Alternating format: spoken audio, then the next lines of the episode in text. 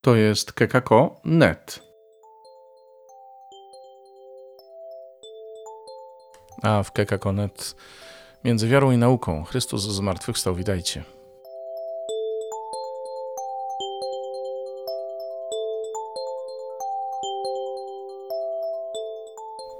Dzisiaj kolejny raz e, z panem profesorem Sławomirem Leciejewskim zajmiemy się potopem. Okazuje się, że kreacjoniści i ewolucjoniści, prócz tego, że mieli różne teorie na temat powstania świata, narodzin człowieka, etc., etc., mają także swoje poglądy na temat potopu. Posłuchajcie.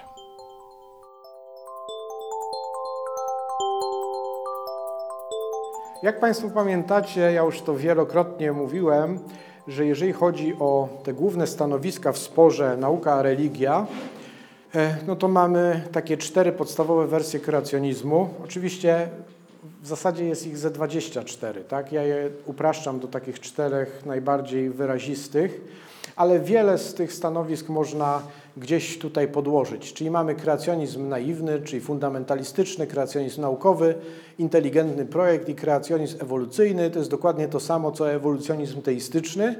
No i ewolucjonizm może być teistyczny, ateistyczny. Tych ewolucjonizmów też jest tam kilkanaście rodzajów, ale nie chodzi o szczegóły. Jeżeli byście Państwo chcieli wszystkie poznać wersje, to jest taka książeczka Spór ewolucjonizmu z kreacjonizmem profesora Kazimierza Jotkowskiego.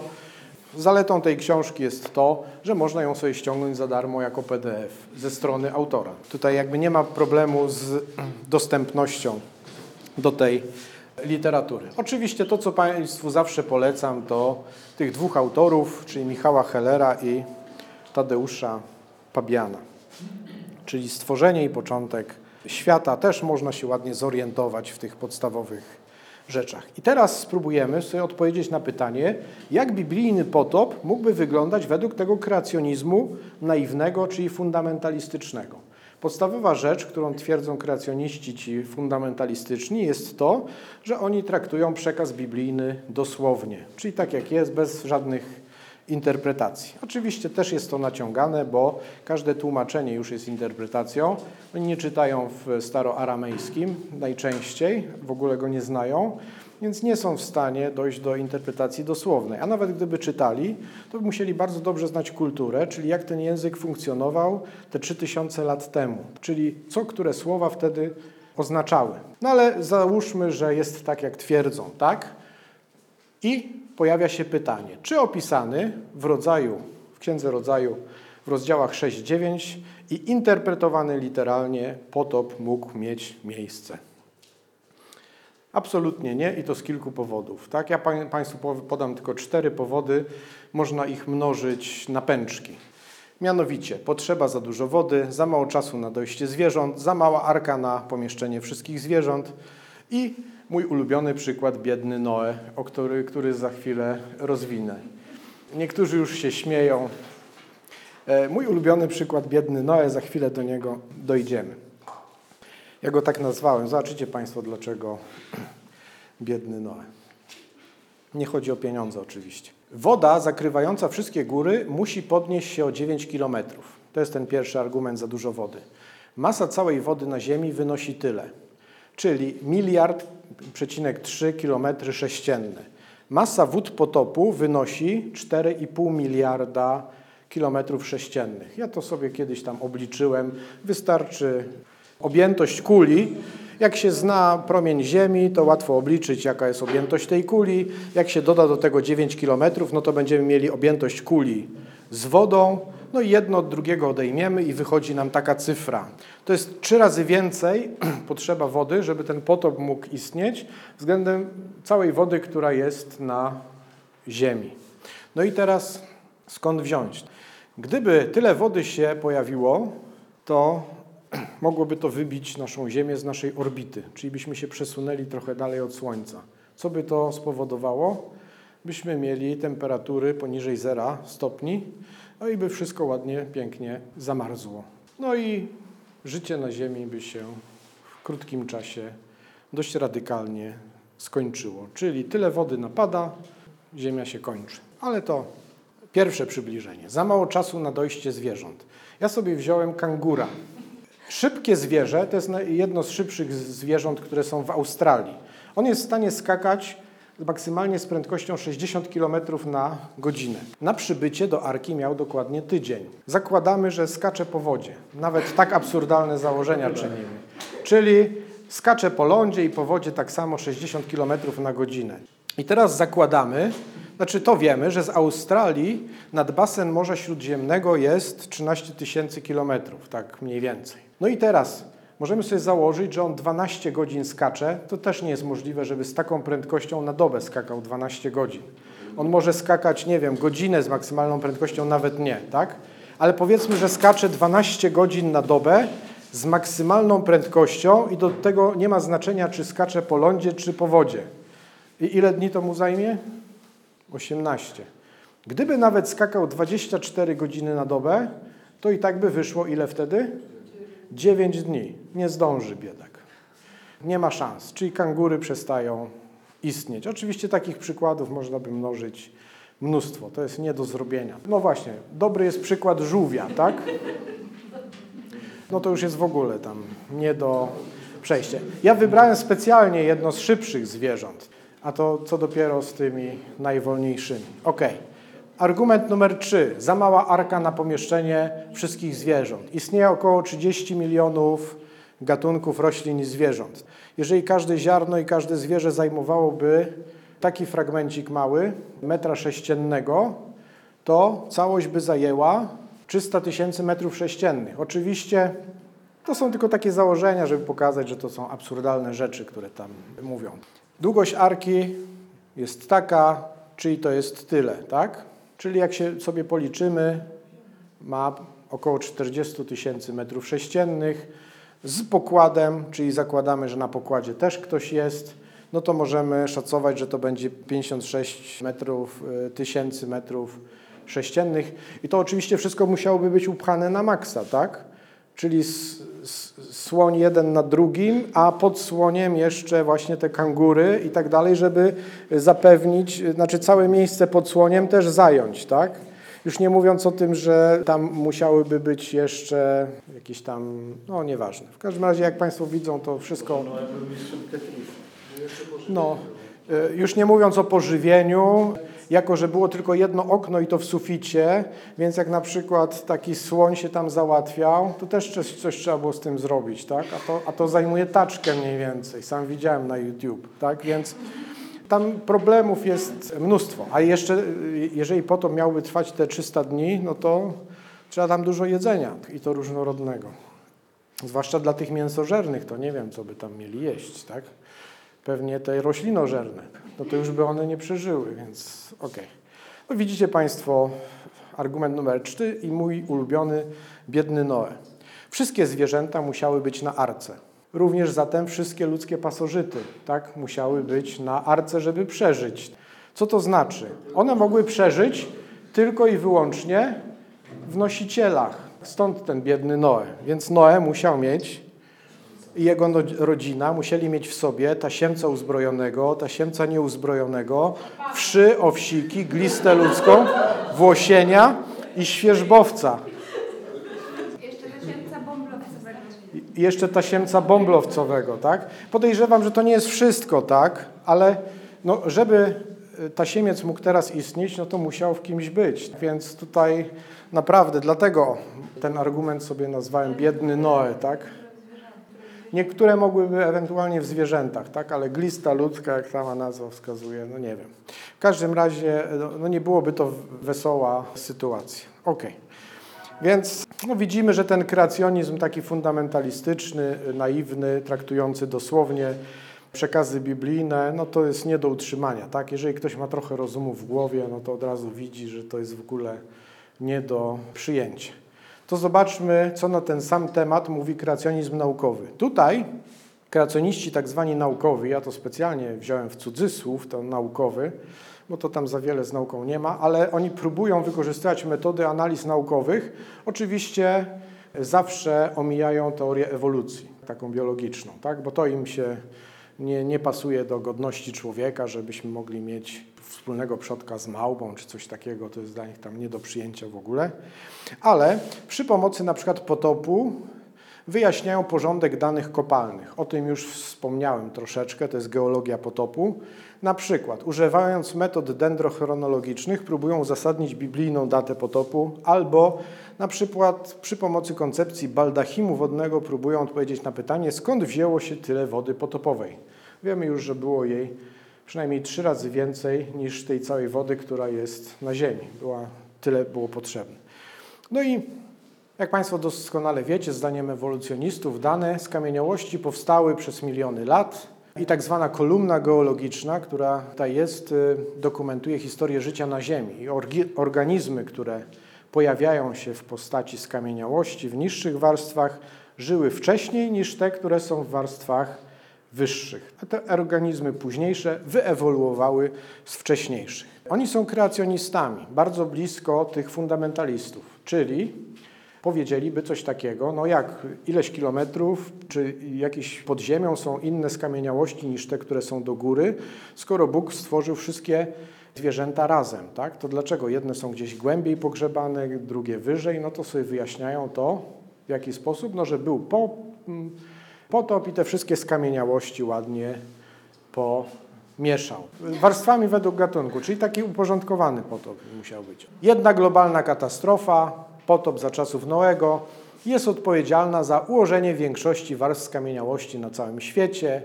Istniejący porządek danych kopalnych tłumaczą właśnie niepowolnym odkładaniem się szczątków w różnych epokach geologicznych, ale ich takim hydraulicznym uporządkowaniem w czasie potopu. Tłumaczy to różne ułożenie geologiczne różnych zwierząt, choć zostały one stworzone przez Boga wszystkie naraz, co jest opisane no, w jednym tygodniu, więc dość blisko siebie. W zasadzie w dniach tam czwartym, piątym i y, szóstym. To jest opisane w Księdze Rodzaju w rozdziale e, pierwszym. Jeżeli chodzi o czas potopu, to tutaj pojawiły się różne takie szacunki, kiedy ten potop mógł być, jeżeli się robią to na podstawie genealogii biblijnych, to był rok 2348 przed Chrystusem, na podstawie badań archeologicznych warstwy powodziowej to podobno gdzieś tam w okolicy Mezopotamii 4000 lat przed Chrystusem, później to przeszacowano na 5000 lat. No i tak naprawdę te daty są trochę problematyczne, jeżeli weźmie się troszeczkę badań dendrochronologicznych, tak? a nauka o, na, że na podstawie pierścieni przyrostów drewna umożliwia wyciąganie wniosków dotyczących wieku drzewa, czy odwrotnie, przyrostów drzewa o wieku drewna. Ok, no i tutaj mamy, podobno jest tak, że w najnowszych badaniach dendrochronologicznych datuje się drzewa na mniej więcej 8 tysięcy lat, USA 9 tysięcy, wschodni rejon Morza Śródziemnego 12 tysięcy lat w Europie. Potop zatem musiałby być albo lokalny, bo te drzewa cały czas przyrastały, więc one nie zostały zmiecione. Albo musiał być łagodny, a to przeczy wersetowi 11, rozdział 7 Księgi Rodzaju, albo ponad 12 tysięcy lat temu. A co z kolei przeczy tym genealogiom biblijnym? Najciekawsza rzecz to jest e, koncepcja baldachimu wodnego. To jest od, od, oczywiście odpowiedź na pytanie, skąd wzięło się tyle wody, tak? I oni sobie wymyślili, że ta cała woda wisiała w atmosferze od czasu stworzenia, a później, jak miał nastać potop, to ta cała woda, to mogła być woda wisząca, mogła być para wodna, kryształki lodu, różnie tam to tłumaczą, że to wszystko ładnie opadło. I to jest koncepcja baldachimu wodnego, czyli odpowiedź na pytanie, skąd wzięła się woda, bo próbowali to jakoś uzasadnić. Tylko tyle, no i to oczywiście miało stanowić główne źródło wód potopu. Z tym, że jeżeli zaczyna się to badać metodami naukowymi, obliczając na przykład efekty, jakie musi przynosić, pojawiają się liczne wątpliwości. Mianowicie, pierwsza z nich jest taka oto. Baldachim musiałby mieć około kilometr grubości, żeby po spadku miał 9 kilometrów. Wiadomo, jak jest dalej od Ziemi, się robi... Tak, w postaci cieklej. W postaci pary powinien być jeszcze większy. Nie? No ale powiedzmy, że wisi sobie woda tam, tak? Nie wiadomo dlaczego, ale sobie wisi. No to po spadku miałby 9 km, a to ta wisząca woda czy para wodna spowodowałaby ładny efekt cieplarniany, czyli energia cieplna z Ziemi nie mogłaby uciekać w kosmos, tak jak to teraz, e, że tak powiem, się odbywa, więc po prostu by się zaczęło nagrzewać. No i w krótkim czasie doszłoby do 100 stopni, wszystko, cała woda by zaczęła wrzeć, by wyparowała i ogólnie życie by się pewnie powoli zaczęło kończyć. Do tego też tam obliczano, że ta, jakby ta woda spadała nagle, to zwiększyłoby się ciśnienie atmosferyczne pod tą wodą, tak? Mało kto byłby w stanie wytrzymać 60 atmosfer y, i przeżyć. A do tego ta woda by się mocno, że tak powiem, no, ona by ścisnęła y, powietrze, a jak się ściska powietrze, no to się podnosi jego temperatura. Na tej zasadzie chyba silnik diesla działa, tak? Że się ściska, no to się robi goręcej, a później się wpuszcza tam ropę i ona sobie ładnie wybucha, tak? Więc po prostu zrobiłoby się gorąco. No to jak się okazało, że coś takiego wyszło, no to sobie wymyślili, że no ta woda nie wisi w atmosferze, tylko ona wisiała w kosmosie dookoła Ziemi. To była kolejna hipoteza o charakterze, powiedzmy w cudzysłowie, e, naukowym. No i tutaj też można by to rozważyć, tak? Baldachim wodny byłby na orbicie okołoziemskiej, to woda spadając z tej orbity miałaby taką energię kinetyczną i tak by się, że tak powiem, tarła o powietrze, że ona by po prostu, zanim by doleciała, to by wyparowała. E, nie miałaby szans dolecieć, a jeżeli coś by doleciało, to by było wrzątkiem. Czy tak jakbyśmy polewali z czajnika wrzącego na ziemię. Też e, dużo organizmów żywych by nie przeżyło, tak? A, a do tego woda na orbicie byłaby niestabilna grawitacyjnie, czyli część by uchodziła, część by była podgrzewana, czyli Ziemia by się stała taką kometą z ogonem, tak? Bo ta woda po prostu by wylatywała w kosmos, tak? Więc to wszystko takie dość e, dziwaczne. E, w V wieku jeden z ojców Kościoła zadał takie dość kłopotliwe pytanie. A co się stało z tą wodą po potopie, tak? Skoro ona spadła i jest jej tak dużo, to co się z nią stało, tak? Niektórzy mówią, wyparowała, tak? Ale to znowu jakby wyparowała, to mielibyśmy efekt cieplarniany, życie by się skończyło na Ziemi. Więc problemem jest nie tylko skąd się woda wzięła, ale co też po potopie się z nią stało. No i tutaj e, jakby żadnych sensownych odpowiedzi ci kreacjoniści naukowi nie udzielają. Mamy jeszcze kreacjonizm ewolucyjny i dla kreacjonizmu ewolucyjnego to tam nie jest specjalnie problem. Może było tak, że przyczyną potopu było to uderzenie tego meteorytu. Można to wyjaśnić w sposób naukowy, co zostało omówione w tej wcześniejszym mm, fragmencie. I to tak naprawdę w niczym nie umniejsza doniosłości przesłania teologicznego, które jest zawarte w Księdze Rodzaju czyli przesłania teologicznego, jakiego? Że w Bogu jest ratunek, czyli zbawienie dla każdego, kto mu zaufa, kto mu powierzy swoje życie. Tak? Że... I to wszystko. Czyli w Bogu jest ratunek, wystarczy powierzyć mu swoje życie. I to, czy tam spadła kometa, czy tam Noe budował jakąś arkę, to nie ma żadnego znaczenia dla tego przesłania teologicznego. Tak więc ta opowieść o biblijnym potopie jest prawdziwa, ale głównie w sferze przesłania teologicznego, czyli tego, co Bóg chce nam o sobie powiedzieć. A z kolei kreacjoniści, czy ewolucjoniści, przepraszam, ateistyczni by tą górę zostawili, tak? Ale twierdziliby, że nie są potrzebne żadne podania biblijne, aby zrozumieć, co się wtedy stało.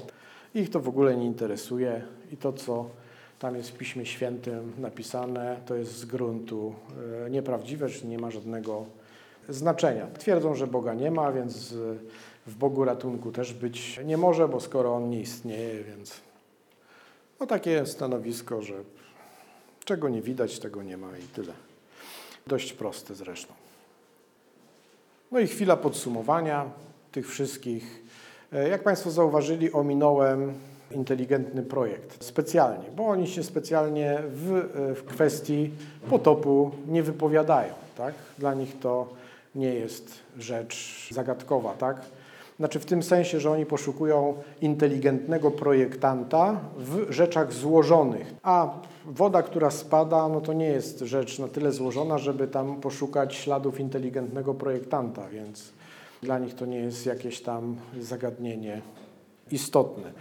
Mielibyśmy ten kreacjonizm naiwny, który by mówił, że Biblia ma rację w swojej interpretacji dosłownej, zatem miał miejsce potop opisany w Księdze Rodzaju, a jeśli nauka mówi co innego, to nie ma racji. I tyle by powiedzieli. Z kolei ewolucjonizm ateistyczny z grubsza by mówił coś takiego, że historia o potopie opisana w Księdze Rodzaju nie miała miejsca, ich to w ogóle nie interesuje. Z kolei kreacjoniści naukowi coś w tym stylu. Tak? Biblia ma rację, zatem miał miejsce potop opisany w Księdze Rodzaju i jego istnienie zgodne z Księgą Rodzaju można udowodnić metodami naukowymi. Tak? Udowodnić znowu w cudzysłowie, bo tam Państwu pokazałem, że to jest problem na problemie, problemem popychany, także nic tam sensownego nie da się powiedzieć. A z kolei kreacjoniści ewolucyjni czy ewolucjoniści teistyczni, e, dwie różne nazwy tego samego stanowiska, powiedzieliby coś takiego, że historię o potopie nie możemy interpretować dosłownie.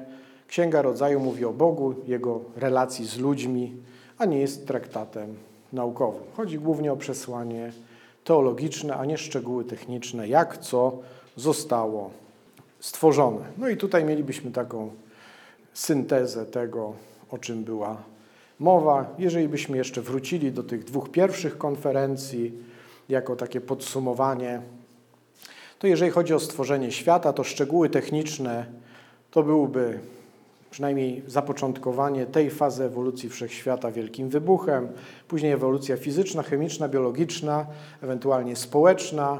Jeżeli chodzi o stworzenie człowieka, to tutaj początek byłby dokładnie taki sam, czyli wielki wybuch, ewolucja fizyczna, chemiczna, biologiczna i powstanie człowieka.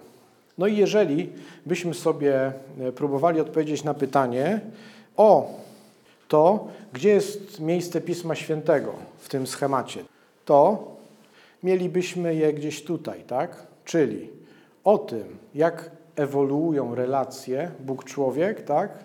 I o tym, kim jest człowiek w oczach Bożych. A nie chodzi o szczegóły techniczne dotyczące ewolucji fizycznej, chemicznej czy biologicznej. Pismo Święte o tym w ogóle nie mówi, nie do tego zostało napisane. Czyli mielibyśmy według kreacjonizmu ewolucyjnego, że stworzenie świata poprzez ewolucję. Tak naprawdę świat jest stwarzany cały czas. To nie był jednorazowy akt, tylko Bóg jest tym, który podtrzymuje w istnieniu.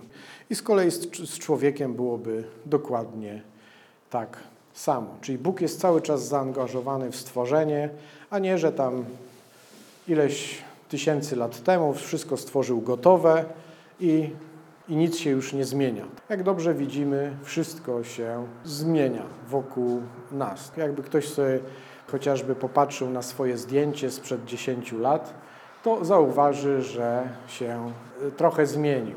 Ja na przykład 20 lat temu miałem y, mniej siwą brodę, a w zasadzie w ogóle nie siwą. Teraz już mam brodę raczej siwą, więc też jakoś tam się zmieniam, no i świat jest jakoś tam zmienny. A Pismo Święte nam mówi o niezmiennych zamiarach Boga względem nas i tym, w jaki sposób my na Jego propozycje możemy odpowiedzieć, żeby chodzić Jego ścieżkami. Mówił profesor Sławomir Leciejewski. To jest kekako.net.